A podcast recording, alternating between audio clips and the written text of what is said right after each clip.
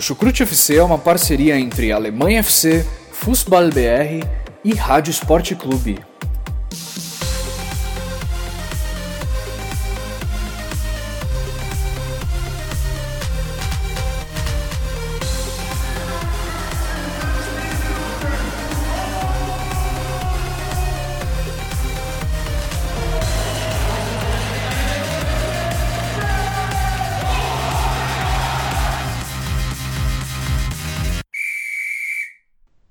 Todos que acompanham futebol alemão, sejam muito bem-vindos a mais uma edição do Chucrute FC.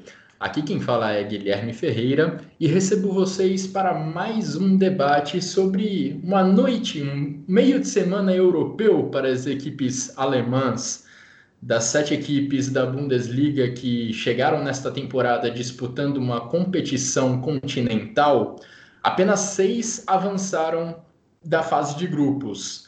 A única equipe eliminada é justamente o líder, o atual líder da Bundesliga, o Borussia Mönchengladbach, viveu um drama nesta quinta-feira. Estamos gravando logo depois da conclusão da rodada da Europa League. E o Borussia Mönchengladbach, a equipe do treinador Marco Rose, foi eliminada com um gol no último, nos últimos instantes da partida, já nos acréscimos do segundo tempo. O time alemão perdeu para o Istambul Basaksehir por 2 a 1 de virada e está fora da Liga Europa.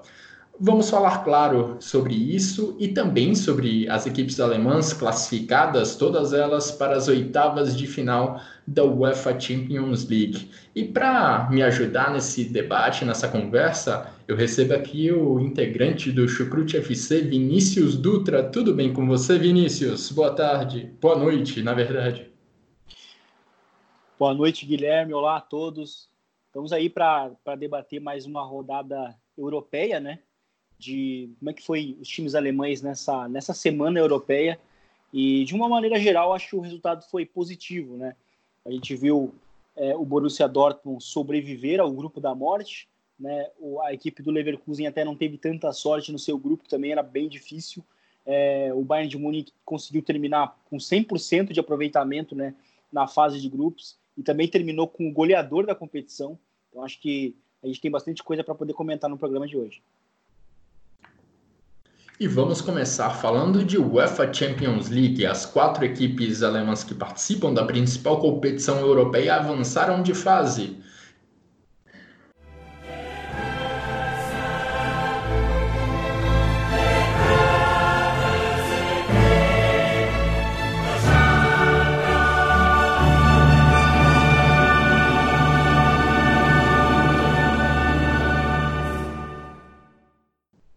Começamos o nosso debate falando talvez do grande jogo da rodada dessa UEFA Champions League. Na verdade, não o grande jogo, mas a grande definição de grupo desta última rodada da fase de grupos da UEFA Champions League.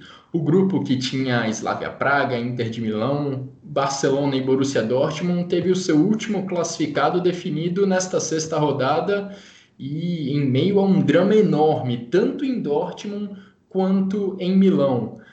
A equipe do Borussia Dortmund saiu com a vaga depois de vencer o Slavia Praga por 2 a 1. A Inter de Milão perdeu para o Barcelona jogando em casa, placar também de 2 a 1, mas não deixou de ter emoção a tarde deste grupo porque em dado momento o Borussia Dortmund tomava um sufoco enorme do Slavia Praga.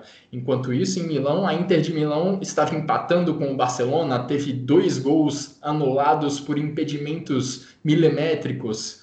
Ou seja, só nos minutos finais a questão foi decidida com um gol do Ansu Fati para o Barcelona o Borussia Dortmund se salvou graças a Roman Burke e acho que ele é o grande nome dessa partida pelo Borussia Dortmund, não é Vinícius? É, com certeza. Ele terminou a partida com sete defesas, né? Sendo, eu acho que no mínimo cinco defesas que evitaram gols, né?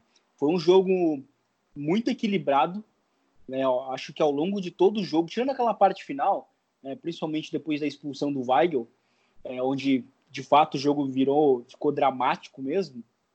É, o jogo foi bastante equilibrado, né?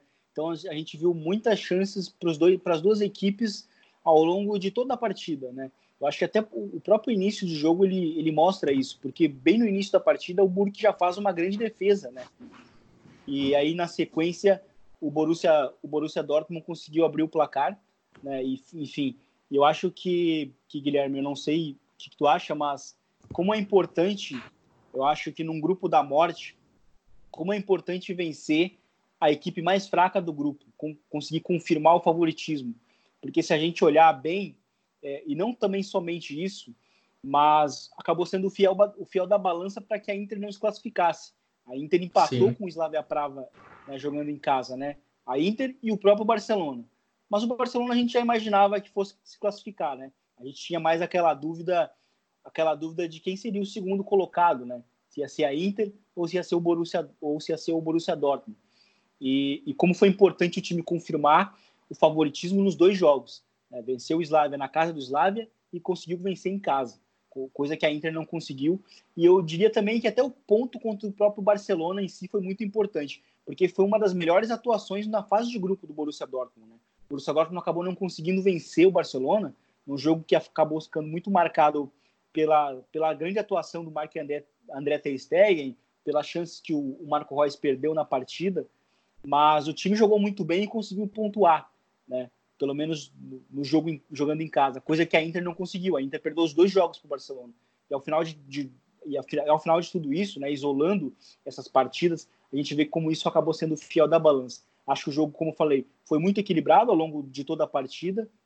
Novamente, o Lucien Favre dando prosseguimento ao que ele tem, tem feito nas últimas, nas últimas semanas, né? Que é a utilização do sistema com três zagueiros e com o Brandt sendo o meio-campista, sendo esse cara para auxiliar em saída de bola, ser esse jogador bastante dinâmico. Inclusive, também foi decisivo, foi decisivo no segundo tempo. Na verdade, ele foi decisivo é, nos dois gols do Borussia Mönchen, no, no Borussia Dortmund, porque ele dá, ele, ele, ele, ele dá o passe né, que origina, que, que origina o, o lance do primeiro gol, né, e ele marca o segundo gol, é, mais ou menos lá no início do segundo tempo. Então, assim, tem, tem sido bem importante a utilização do Julian Brandt como meio-campista, justamente para dar um dinamismo que o time precisava, para escapar das pressões, para poder distribuir com mais velocidade. E eu acho que, mais uma vez, foi um jogo para afirmar isso. E eu diria que eu, no momento em que o jogo foi equilibrado, né, eu gostei muito do trio de ataque funcionando, um trio de ataque que, que que eles se encontram muito né, ao longo do, do, do jogo, né? O Brandt com o Royce, é, o, o Hazard, Hazard Sancho. Sancho. Sim, eles se encontram muito, né? Eu acho que isso é muito importante. Foi um jogo bem equilibrado contra um adversário dificílimo, né? Eu acho que ao, ao, junto com, com o Red Bull Salzburg, né? É, foi, um, foi uma Champions League de pequenos que deram muito trabalho. O Slavia Praga foi um desses, foi um desses e foi bem importante que o Borussia Dortmund conseguiu ultrapassar esse desafio para conseguir, no grupo mais difícil da, da competição, a, a classificação para a etapa de final. É, a gente lembra daquela cena que ficou marcada no sorteio dos grupos do dirigente do Slavia Praga rindo de nervoso diante da situação que a sua equipe foi colocada, mas ele tem que ter muito orgulho agora do desempenho da, da sua equipe. Apesar de não ter conseguido nenhuma vitória, dificultou a vida dos três times, de Borussia Dortmund, de Inter de Milão e de Barcelona. O Borussia Dortmund venceu as duas partidas, mas passou sufoco em ambas tanto em Dortmund quanto em Praga. E você destacou a atuação do Julian Brandt, eu tinha destacado esse jogador individualmente também para falar, porque tem me chamado muita atenção a atuação dele nas últimas partidas, porque ele nem sempre é o cara que dá assistência, mas às vezes é, ele é o cara do passe que clareia a jogada, como você bem mencionou, é o caso do primeiro gol contra o Slavia Praga foi uma assistência do Marco Reus para o Jadon Sancho, mas o passe mais importante naquele lance foi do Julian Brandt, assim como já tinha acontecido contra o Fortuna Düsseldorf no final de semana, vários lances ele recebe a bola e dá o passe que clareia a jogada, que dá um companheiro é, a condição de finalizar ou dar o passe para o gol. Mas, sem dúvidas, não tem como não falar da grande atuação individual que teve o Roman Burke que mostrou uma capacidade de reflexo, uma agilidade impressionantes. No final da partida, ele teve o nome cantado pela, pela torcida e com, com toda a justiça. Um outro ponto que reforça, Vinícius, o que você apontou sobre a importância do Borussia Dortmund ter vencido os dois jogos contra a Slavia Praga é que se você pegar, se você isolar os confrontos diretos, em, o confronto direto entre Inter de Milão e Borussia Dortmund, a Inter levou a melhor pelo saldo de gols, tanto que as equipes chegaram empatadas em pontos na última rodada e a Inter estava levando a melhor, porque no confronto direto tinha marcado um gol a mais. Mas no desempenho contra as outras equipes, o Borussia Dortmund conseguiu somar mais pontos e acabou passando para a próxima fase. No geral, ainda quero destacar um ponto dessa equipe do Borussia Dortmund, que é nesse momento a equipe do Borussia Dortmund tem alguns jogadores que individualmente estão num grande momento, Julian Brandt, Roman Burke, Sancho vem num momento muito bom também, se pegar as últimas partidas, ele vem marcando gol e dando assistências com frequência, mas coletivamente ainda me preocupa bastante a atuação da equipe do Lucien Favre, principalmente na questão Sim. defensiva. É, Sim. Eu acho que a equipe do Borussia Dortmund, e isso é algo que a gente vem notando durante toda a temporada, é, dá muito espaço para os adversários quando, quando recua e quando tenta proteger seu próprio gol. A gente vê em diversos momentos o adversário com espaço para pensar na melhor jogada, para pensar o melhor passe. E é isso que a gente viu um pouco nesse duelo contra o Slavia Praga. E isso acaba gerando muitas situações de gol para os adversários. É, exatamente. É um time que também defende mal as bolas paradas, né? Inclusive, uma das chances mais claras que o, que o Slavia teve na partida inclusive após uma grande defesa do Burke, foi num escanteio, né? E a gente viu que o time busca muito, o time do Slavia Praga buscou muito desvio na primeira trave para buscar a finalização é, já dentro da pequena área, né? E aí uma das grandes, uma das chances mais claras, eu acho que quem perdeu foi o Stanciu, a, a oportunidade, foi, foi dessa maneira, né? O time por muito pouco não conseguiu ali desviar e aí empataria em 2 a 2 lá, uh, lá no segundo tempo. E eu concordo. Eu achei que o time, o time do Borussia Dortmund também defendeu mal em transição defensiva. Né? Eu acho que as primeiras oportunidades do, é, do Slavia Praga foi justamente em transições, né? E que é o time buscando as costas, principalmente dos volantes ali e abrindo para a direita. A gente viu um dos atacantes ali do, do, do Slavia Praga, né? Principalmente ali o, o Mazu Pust, né? Ele, ele era o cara que caía muito pela direita, né? Nas costas ali do, do ala esquerdo, né? Que no caso era o, que era, o, que era o Rafael Guerreiro, e aí ele buscava o cruzamento. Então, as primeiras oportunidades foram quase todas dessa maneira, né?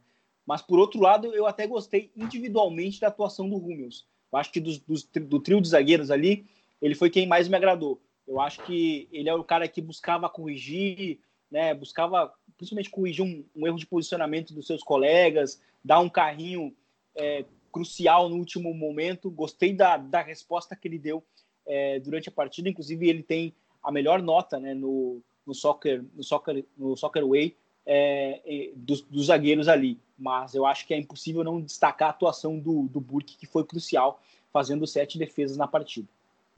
Sim, e até uma coisa que eu já falei em algumas outras edições do Chucrute, e eu repito novamente porque foi uma situação que se repetiu contra o Slavia Praga. Não há problema o Lucian Favre colocar o time recuado, protegendo a própria grande área, mas o cara que o adversário que tem a bola, ele precisa se sentir pressionado, ele precisa pensar rápido para dar o passe, porque senão as chances de gol adversárias vão vir e vão vir com frequência.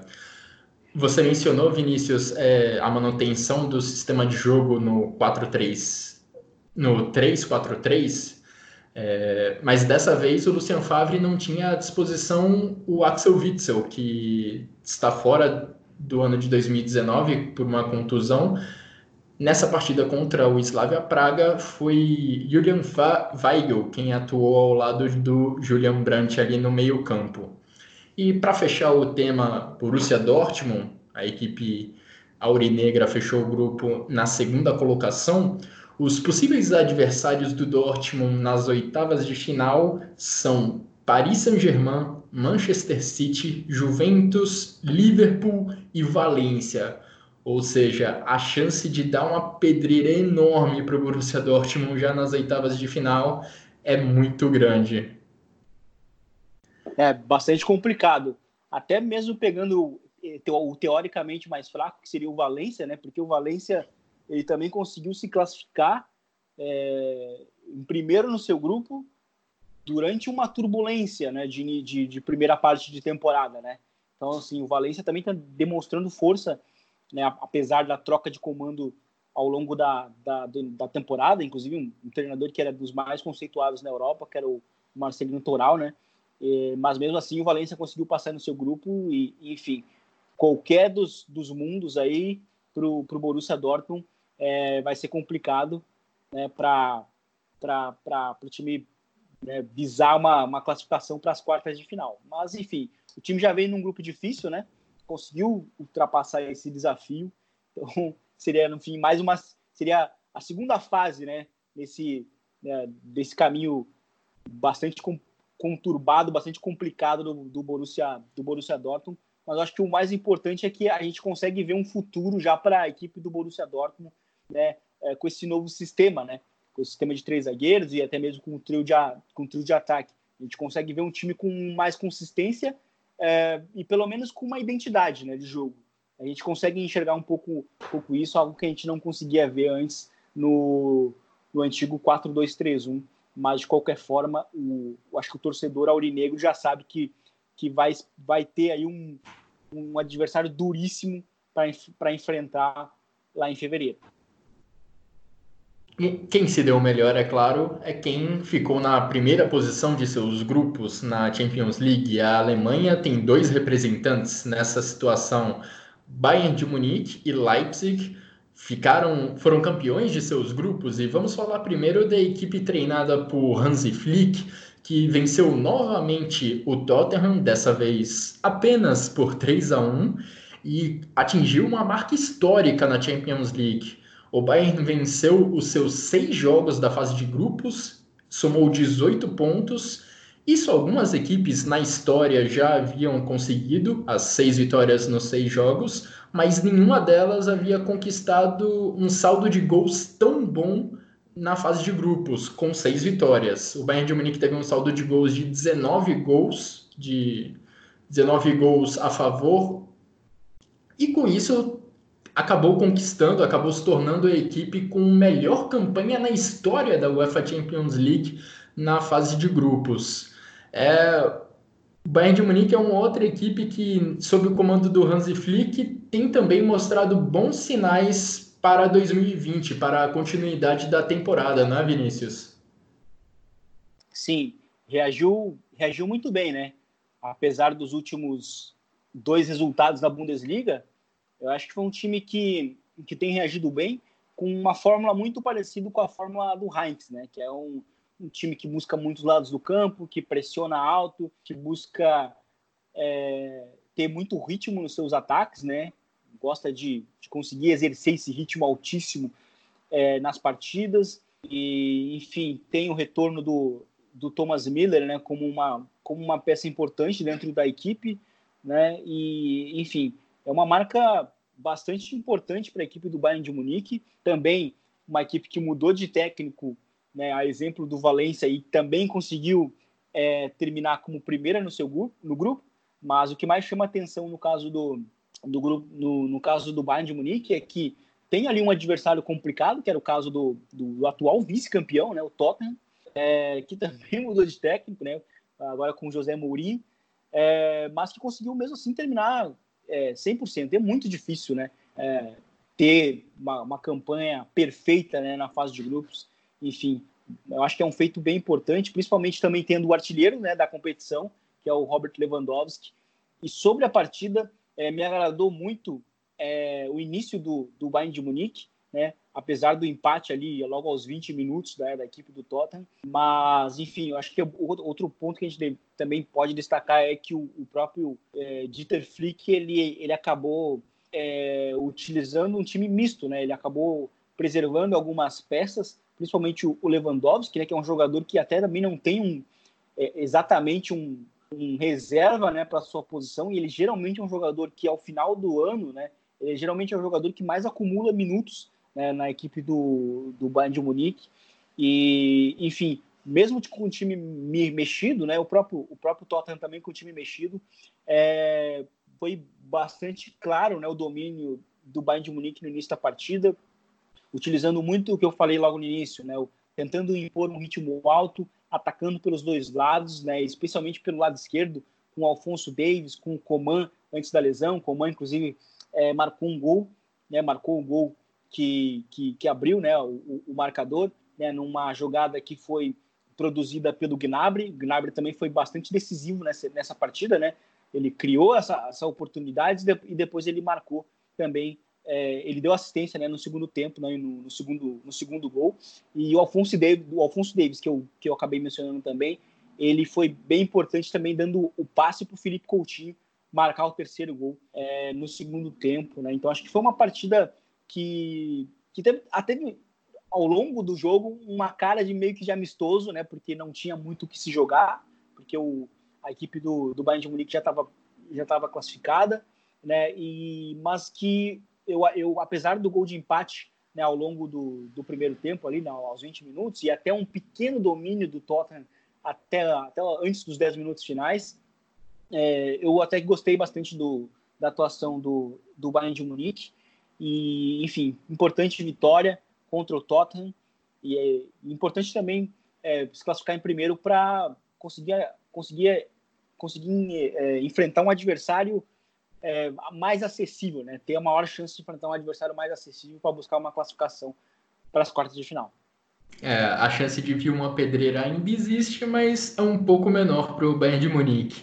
Falando um pouco do, do jogo em si, o Hansi Flick poupou Lewandowski, é, Thomas Miller estava no banco também, começou a partida entre os reservas. E aí vem a notícia triste para o torcedor do Bayern de Munique, porque o Kingsley Coman sofreu mais uma contusão, saiu de campo ainda no primeiro tempo, depois de marcar o seu gol. E aí o Thomas Miller precisou entrar na partida. É, ele que estava sendo poupado, mas com a contusão do Coman acabou entrando no jogo. O Coman ainda não há uma previsão de quando ele deve retornar aos gramados, mas é triste ver novamente o Coman afastado por uma contusão, jogador de talento, mas que sofre muito com problemas físicos, sofre com frequência. Quem teve oportunidade para começar desde o início a partida foi o brasileiro Felipe Coutinho. E na minha avaliação ele teve um bom desempenho, o Felipe Coutinho, ele marcou o terceiro gol do Bayern de Munique na partida e falo que ele teve uma boa atuação não só pelo gol, mas pela tentativa, pela participação dele no jogo do Bayern de Munique. O gol dele foi naquela jogada característica de Felipe Coutinho, trazendo a bola da esquerda para o meio e finalizando para o gol. E algumas vezes antes nessa partida ele já havia tentado a mesma jogada em uma finalização ele mandou a bola na trave, em uma outra oportunidade ele exigiu uma boa defesa do goleiro. E aí já no segundo tempo, aos 64 minutos de jogo, ele acertou o alvo e marcou o gol. Coutinho participou bastante do jogo, buscou finalizar, fez o seu gol. Achei uma atuação bem positiva do brasileiro, que não vem sendo tão utilizado pelo Hansi Flick, mas pelo menos dessa vez ele aproveitou bem a oportunidade que teve. Sim, sim, ele jogou muito bem. É, sendo um jogador que participa muito mais dos metros finais, né? Ele recebia já é, mais próximo da frontal da área, então ele era cara para receber, acelerar jogadas, buscar um, um, um, passe, buscar a finalização, né? O gol, eu acho que acabou premiando a atuação dele, porque ele foi um jogador que foi constante ao longo de toda a partida. É um cara que recebeu quase sempre as costas dos dois volantes ali do, da equipe do Tottenham, né? O Sissoko e o Dyer, né? Que foi a, foi a dupla. Então, ele sempre conseguiu achar esse espaço. Foi, acho que eu também gostei muito da, da atuação dele. Eu acho que um jogador também que a gente pode é, destacar aqui também é o próprio Perisic, né? Que começou a partida jogando como um falso 9, né? Jogando como jogando mais centralizado e aí depois da, da lesão do Coman ele começou a jogar aberto pela, pela esquerda, né? e aí o Thomas Miller entrou como um, como um 9, jogando centralizado. Eu acho que o Perisic também foi muito bem, sendo esse cara móvel que aparecia, caía pelos dois lados, enfim. Gostei muito da atuação do, do trio de ataque em geral da, da equipe do Bayern de Munique. Né? O Coman estava jogando muito bem antes da lesão e o Coman existe uma previsão que ele pode voltar em janeiro. Né? Eu acho que até olhando ali a, a própria lesão poderia até ser um, um rompimento né, de ligamento, mas enfim, se ele conseguir voltar em janeiro, né, depois da parada da, da, parada de inverno, eu acho que já é um, um lucro muito grande para o que foi a imagem, né, da lesão Sim. dele. Foi bem, foi bem grave, né? Enfim, é, a cena eu... foi, foi bem forte mesmo da lesão do Coman. Não, Falando... eu, o curioso é que eu não sei se tu tem a mesma percepção, mas o Coman ele sempre se lesiona depois que ele tá, depois de ele estar fazendo boas atuações, né? Ou depois de um momento que ele está é, é. conseguindo uma sequência muito boa, né? E, curiosamente ele acaba sendo perseguido pelas lesões. Enfim, é, eu gostei muito da partida do Gnabry também. Ao longo da partida ele produziu muito, foi bastante decisivo no placar é, de maneira geral. E também dá para destacar é, a própria evolução do Alfonso Davis ao longo dessa temporada, né, como um lateral esquerdo. Tem sido bem importante nesse sentido. É um cara que a gente não imaginava muito na posição de lateral esquerdo, mas vem sendo improvisado ali e vem respondendo bem a essa, a essa necessidade do Bayern de Munique. Uma outra curiosidade é que o Tottenham vem sendo vem ajudando bastante a temporada do Bayern de Munique até aqui, né? Num momento lá atrás em que o Niko Kovac estava passando por uma turbulência no Bayern, o Bayern de Munique foi lá para Londres e goleou o Tottenham.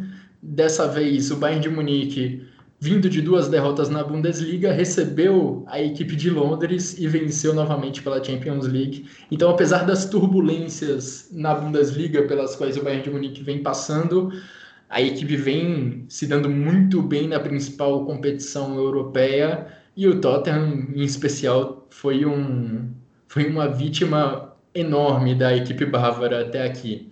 E para finalizar a nossa conversa sobre o Bayern de Munique, os possíveis adversários da equipe bávara na próxima fase, nas oitavas de final, são Real Madrid, Atalanta, Atlético de Madrid, Napoli, Lyon e Chelsea. Ou seja, o Bayern de Munique pode pegar quase todos os segundos colocados dessa fase de grupos, menos o Borussia Dortmund, que é do mesmo país, e o Tottenham, que é do mesmo grupo, eles não podem se enfrentar já nas oitavas de final. Mais uma vez o Real Madrid como segundo colocado, né? Porque nas últimas vezes que o Real Madrid foi campeão, nas últimas duas ele, ele saiu do seu grupo como segundo colocado. Então, para quem se classificava em primeiro e, e, não era do mesmo país, era sempre uma, uma era sempre uma, um pesadelo. uma da mesma forma. Né? Pegar a equipe mais tradicional da competição e no caso do próprio Borussia do, do Bayern de Munique, é o confronto que mais aconteceu na Europa, né? É inclusive chamado o confronto de o clássico da Europa, né? Que é o, é o confronto de competições europeias que mais aconteceu. E, e o Real Madrid é o maior rival do Bayern fora da Alemanha e o mesmo se, se aplica para o Real Madrid. Seria um, um grande confronto também, né? Se, se acontecesse lá em fevereiro. É, Bayern e Real protagonizaram grandes confrontos nas últimas temporadas, em fase semifinal, inclusive. Seria mais um duelo enorme, com certeza, se eventualmente acontecer já nas oitavas de final. A outra equipe alemã que passou em primeiro no seu grupo nessa Champions League é o RB Leipzig. Leipzig que já chegou para essa última rodada classificado, assim como o Bayern de Munique, mas ainda precisava garantir o primeiro lugar no grupo. A equipe do treinador Julian Nagelsmann abriu 2 a 0 jogando contra o Lyon fora de casa, ainda cedeu o empate para a equipe francesa, mas manteve a primeira colocação no grupo. O empate no segundo tempo serviu muito para o Lyon, que graças a esse pontinho se classificou para a segunda fase da Champions League, para as oitavas de final da Champions League na segunda colocação.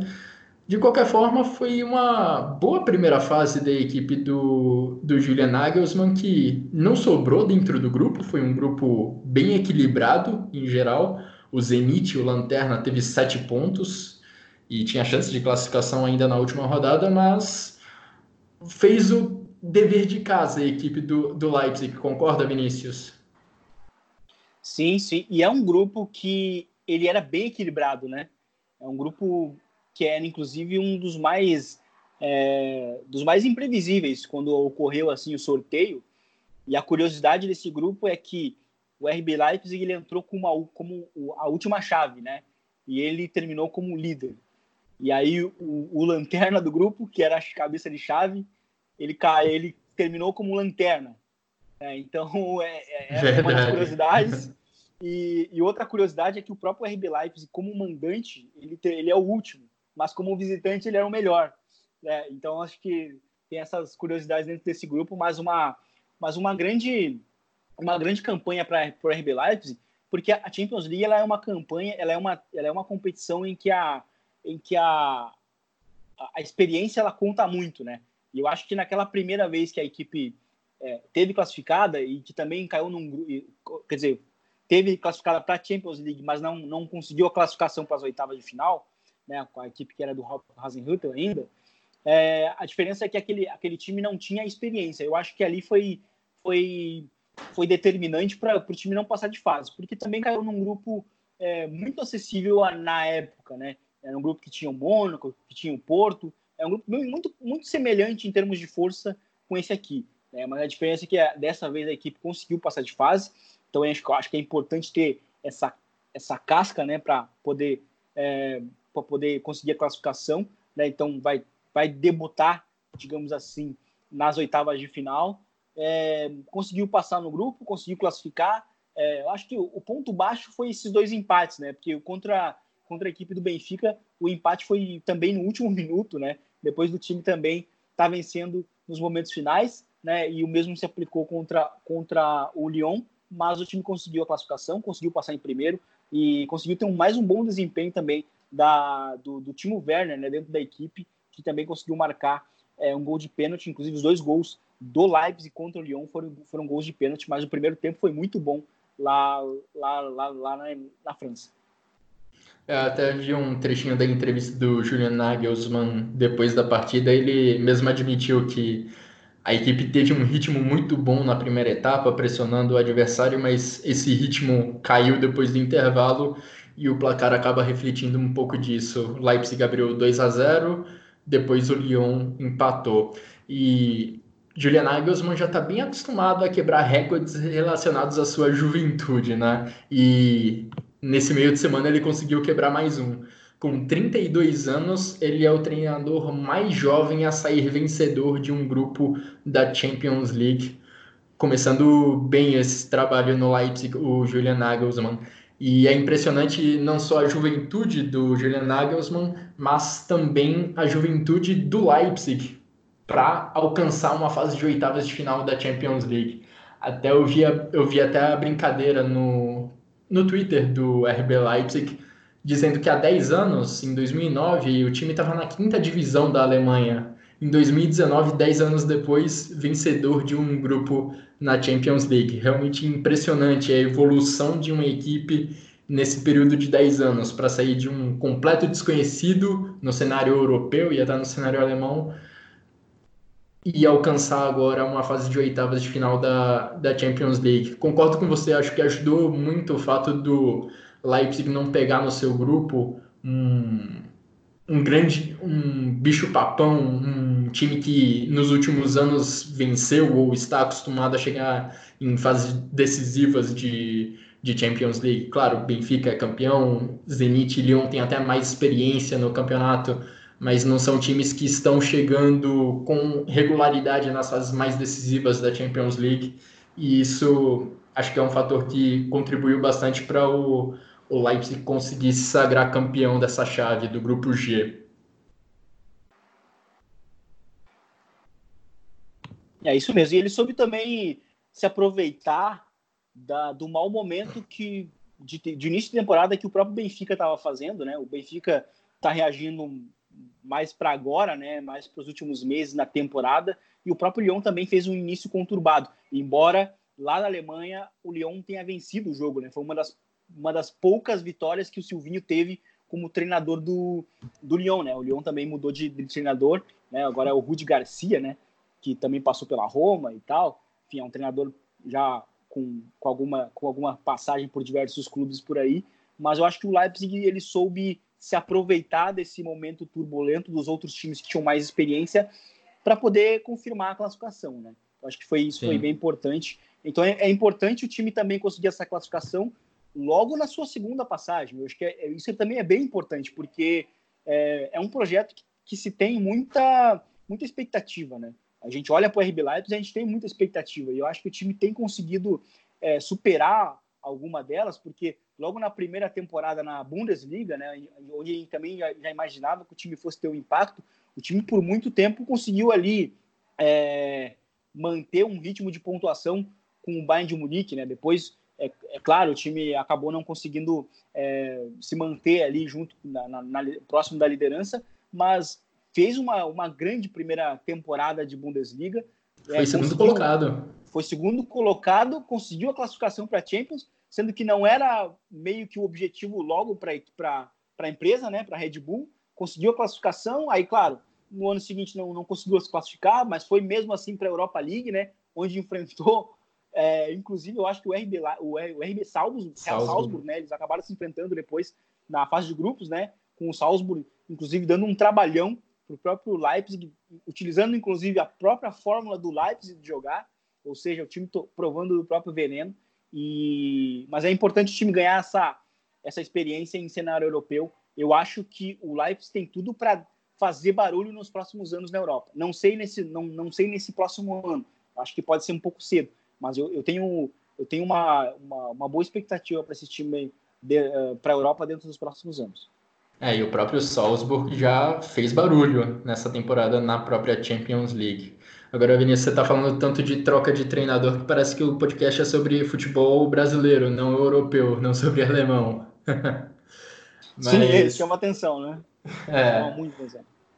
E para finalizar o assunto Leipzig, os possíveis adversários da equipe do Julian Nagelsmann nas oitavas de final são Real Madrid, Tottenham, Atalanta, Atlético de Madrid, Napoli e Chelsea. Probabilidades bem parecidas com as do Bayern de Munique, as duas equipes que foram campeãs de seus grupos na UEFA Champions League. Vamos falar agora das equipes alemãs que vão continuar sua temporada europeia na Liga Europa. Primeiro falando do Bayer Leverkusen, que terminou ter, na terceira colocação o seu, as, o seu grupo. Leverkusen tinha uma mínima chance de classificação nessa última rodada, mas perdeu para Juventus e acabou dando adeus à principal competição entre clubes da Europa. É, Vinícius, era um cenário até que a gente via como possível, né, dentro do... Depois que as chaves foram sorteadas, depois que o Leverkusen foi colocado no mesmo grupo que Atlético de Madrid e Juventus. Mas fica um gosto amargo pelo fato do Bayer Leverkusen ter perdido aquela primeira partida contra o Lokomotiv Moscou. Ali praticamente foram sepultadas as chances de classificação para a segunda fase, não é para as oitavas de final. Sim, é, o que eu falei da Inter em relação ao Slavia Praga, eu acho que se aplica aqui também, porque a derrota contra o, contra o time mais fraco do grupo, né, que é o Lokomotiv, também ocorreu em casa, né, na Bahia Arena. Então eu acho que aquela derrota, ela, ela basicamente já eliminou o Leverkusen ali. Né? As chances de fato eram mínimas, mas o time ainda conseguiu um grande resultado contra o próprio é, Atlético de Madrid. E eu acho que uma, uma vitória naquela naquela, naquele primeiro jogo contra o Lokomotiv, ele faria com que o time chegasse para essa última rodada pelo menos com um pouco mais de chance, né? Então acho que Sim. aquilo ali foi, foi crucial mesmo. Enfim, eu acho que o próprio Leverkusen também não tinha muito o que fazer num grupo é, muito difícil, que tem de fato duas grandes potências, né? Dois times que é, só nessa década estiveram em duas finais de Champions League, né? É, nenhum deles venceu, mas é, estiveram em duas finais, e isso é, é, é muito significativo. O próprio Bayer Leverkusen teve confrontos duríssimos com, com, com, com o Atlético de Madrid em edições, edições anteriores, né? E era, e era muito complicado a, a, a, a vida né, do Leverkusen e ela acabou se complicando ainda mais com aquela derrota em casa para o Lokomotiv, Lokomotiv Moscou. E como eu falei em relação à Inter, é vital confirmar o favoritismo contra o, a equipe mais fraca quando se está no grupo da morte. É, os três pontos contra o, contra o Lokomotiv Moscou, se o Bayer Leverkusen tivesse vencido a equipe russa na primeira rodada, não seria suficiente para a classificação, mas pelo menos daria um ânimo, daria um gás a mais para a equipe do Peter Boss conseguir um resultado melhor contra a Juventus. Vamos falar agora das equipes que já disputaram a fase de grupos da Liga Europa. Nessa quinta-feira, em que estamos gravando esse podcast, tivemos a última rodada da competição, a última rodada da fase de grupos dessa competição, e tivemos muito drama também para as equipes da Alemanha. O primeiro deles, o primeiro sobre o qual nós vamos comentar, teve um final feliz para o Eintracht Frankfurt. O Eintracht Frankfurt perdeu o seu jogo é, nessa última rodada para o Vitória de Guimarães, jogou em casa, jogou na Commerzbank Arena, mas foi derrotado por 3 a 2 e a equipe do treinador Adi Rutter só não está eliminada da Liga Europa por causa do Arsenal. Se o Standard Liège tivesse vencido a equipe londrina, teria eliminado o Eintracht Frankfurt. E o Standard Liège vencia por 2 a 0, ou seja, o Eintracht Frankfurt passou muito perto da eliminação, mas aí o Arsenal se recuperou na partida, fez 2 a 2 e salvou a pele do Eintracht Frankfurt. Sufoco desnecessário esse do Eintracht Frankfurt na última rodada, né, Vinícius? Sim. E, e, esse também é um grupo que ele não é tão fraco assim, né? Ele é um grupo também bastante equilibrado, né? que, claro, tinha o Arsenal, mesmo utilizando grande parte da fase de grupos, um time alternativo. Eu imagino que eles não utilizaram o time titular, acho que em nenhum momento, mas ainda assim é, era a equipe mais forte, né? E, e eu diria também que outro ponto que foi chave nesse grupo foi o primeiro confronto contra o Arsenal, onde o, o, o próprio Frankfurt ele foi muito melhor na primeira, na primeira meia hora daquela partida, mas que não acabou conseguindo refletir é, no placar, né, aquela superioridade. Isso, inclusive, no último, no último podcast a gente chegou, chegou a comentar sobre isso, né? Embora o Frankfurt tenha vencido no Emirates, mas, enfim, se o time não tivesse conseguido um, resultado um pouquinho melhor jogando jogando na Commerzbank, é, poderia não ter passado esse sufoco, né? Principalmente não poderia é, poderia estar tá, de fato ter sido eliminada, né? É, depois de um segundo tempo do Frankfurt que também foi bem ruim.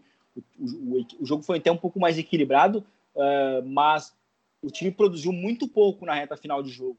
Eu acho que isso acabou acabou se, refletindo muito no, no sofrimento que o time teve na reta final de jogo e para onde, onde, onde a gente viu que o time no fim conseguiu a classificação é, tendo sorte, né? Porque o Standard, Standard Liège estava é, jogando muito melhor que o Arsenal. O Arsenal também, de novo, jogando com um time é, muito alternativo, com muitos jovens, mas para sorte do Frankfurt, principalmente no momento muito complicado na temporada para o Frankfurt, onde o time tem, tem apenas uma vitória nos últimos cinco jogos, né, que é justamente contra o Arsenal, né?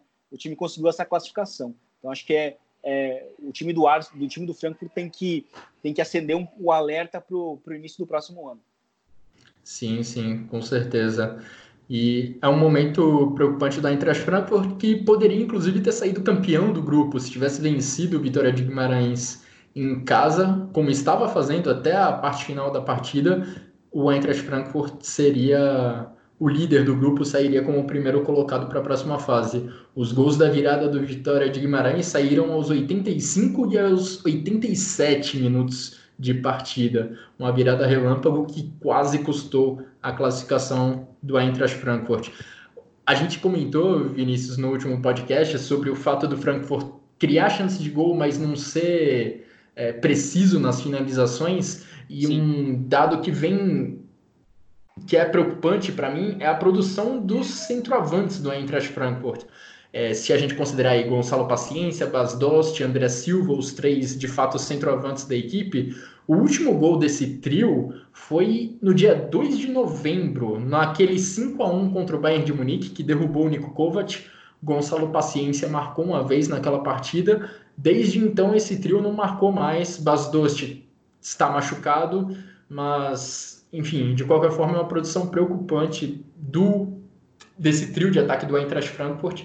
Em compensação, o japonês Daichi Kamada foi importante demais nessas últimas duas partidas do Frankfurt na Liga Europa, com três gols, dois contra o Arsenal, um contra o Vitória de Guimarães. Sim, o... exatamente. O, sabe o que é o mais curioso também? É que o momento ruim do Frankfurt começa justamente depois daquela goleada, né? O 5 a 1 Verdade. Então, são, são né, de, entre aquele jogo e o último jogo, no caso foi de hoje, são sete jogos. O, o Frankfurt perdeu. Ele perdeu três mais dois, ele perdeu cinco jogos, venceu um, empatou um. Foi, o, o empate, inclusive, foi a, foi a quase derrota para o Hertha Berlim na última rodada, né, naquela sexta-feira, contra o, contra o Hertha Berlim jogando em casa na Bundesliga. Né? Então, de fato, tem sido muito preocupante é, o desempenho ofensivo dos centroavantes. Eu acho que já era meio que esperado, né? principalmente depois da saída do, do Luka Jovic, do Haller, né? Mas tem sido um, uma queda muito grande, embora a chegada do, do Camada tenha sido de fato bem, bem interessante, principalmente nos últimos jogos, com, com a produção ofensiva dele crescendo.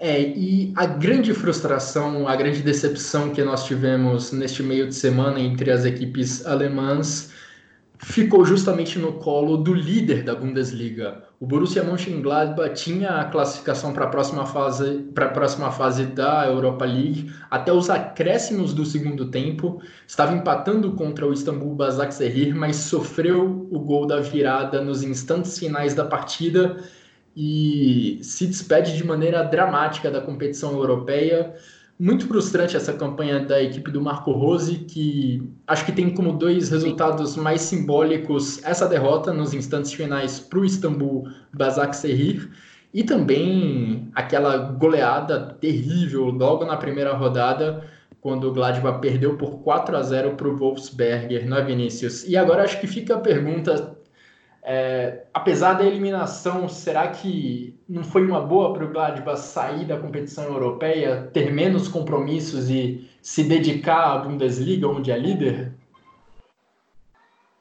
É, talvez, porque o Marco Rose não estava nem conseguindo rodar o elenco, né?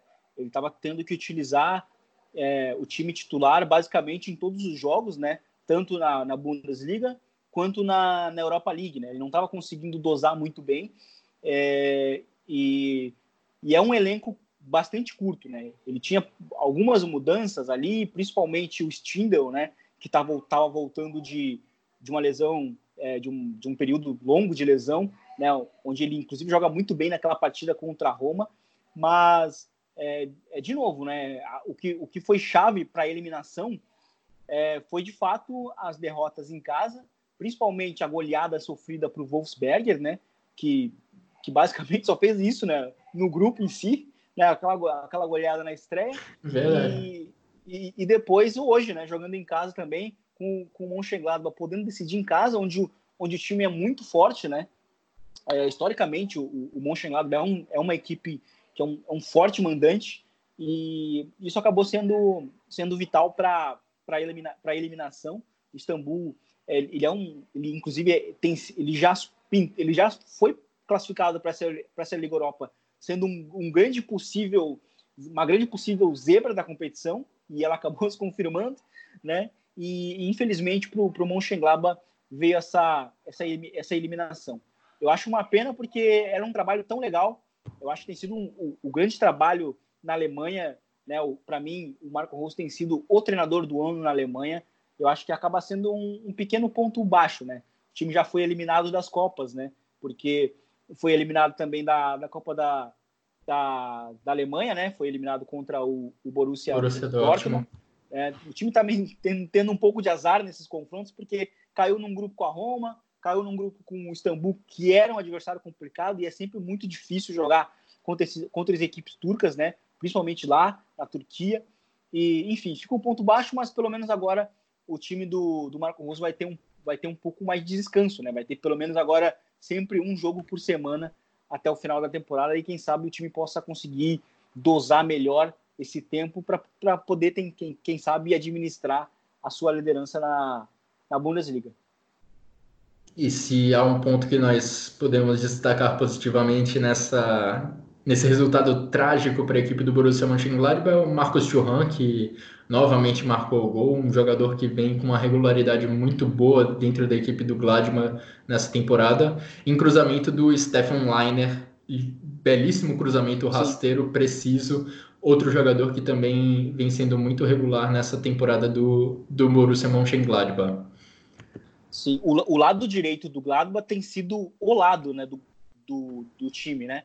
Eu acho que é o lado forte mesmo, o Leiner, o Benes, que quando joga como interior geralmente é pela direita, né? Ou ele costuma cair muito pela direita também. Tem o Herman, que ao longo da temporada tem sido titular em, em grande parte da, da campanha.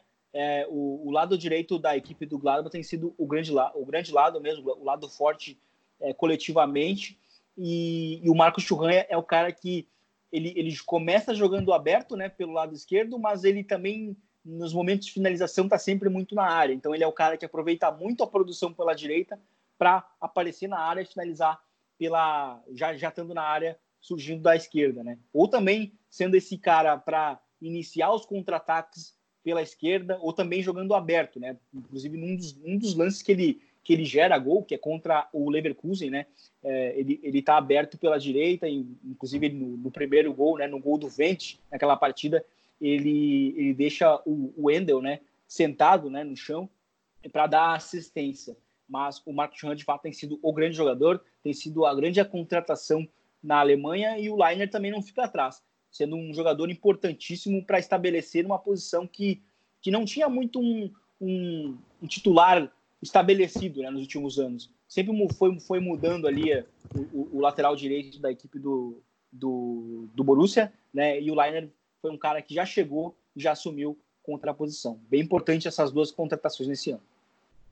E a gente fecha a edição de hoje do Chucrut FC falando do Wolfsburg. Wolfsburg que venceu seus últimos dois jogos nessa fase de grupos da UEFA Europa League, vencendo por 1 a 0, o suficiente para a classificação da equipe na segunda colocação. O Ghent acabou ficando na primeira colocação com 12 pontos.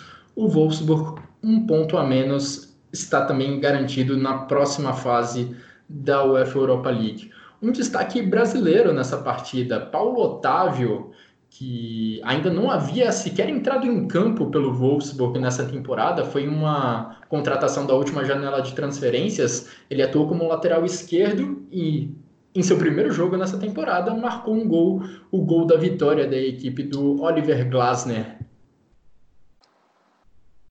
É uma importante classificação no momento mais turbulento do, da temporada para o Wolfsburg até aqui, né? E principalmente contra um adversário é, bastante difícil, né? Que é o Saint Etienne, que olha só, né, o Guilherme também mudou de treinador ao longo da temporada. Não, a curiosidade é que sempre tem um time alemão envolvido, né, no grupo. Verdade. É. Ah, apesar de que as trocas de treinador têm sido pela Europa sido. toda, né? Na, em todas Exato. as grandes ligas, pelo menos. Sim, mas era um adversário complicado, né? O Saint, Etienne. É, acho que talvez o ponto baixo, né, é, né, nessa classificação é que o time não conseguiu a primeira posição, né, no grupo, ficou com o Gent, mas o Wolfsburg conseguiu a classificação, acho que ela é importante justamente nesse momento mais turbulento, também não era um grupo tão fácil assim, e importante para o pro, pro prosseguimento de um trabalho que também está iniciando na Alemanha e que eu acho que com continuidade, eu acho que a gente vai poder falar bastante desse Wolfsburg também, não só na, na, na própria Bundesliga, como também na, na na Europa League ou em competições europeias. É isso, Wolfsburg em queda na Bundesliga, mas conseguindo a classificação para a próxima fase da UEFA Europa League. E assim encerramos a edição de hoje do Chucrute FC. Agradeço a você, Vinícius, pela conversa, pelo debate, pelas análises sobre esse meio de semana europeu. E agradeço, é claro, a todos vocês que nos acompanharam nessa edição do podcast. Nos vemos numa próxima. Até lá!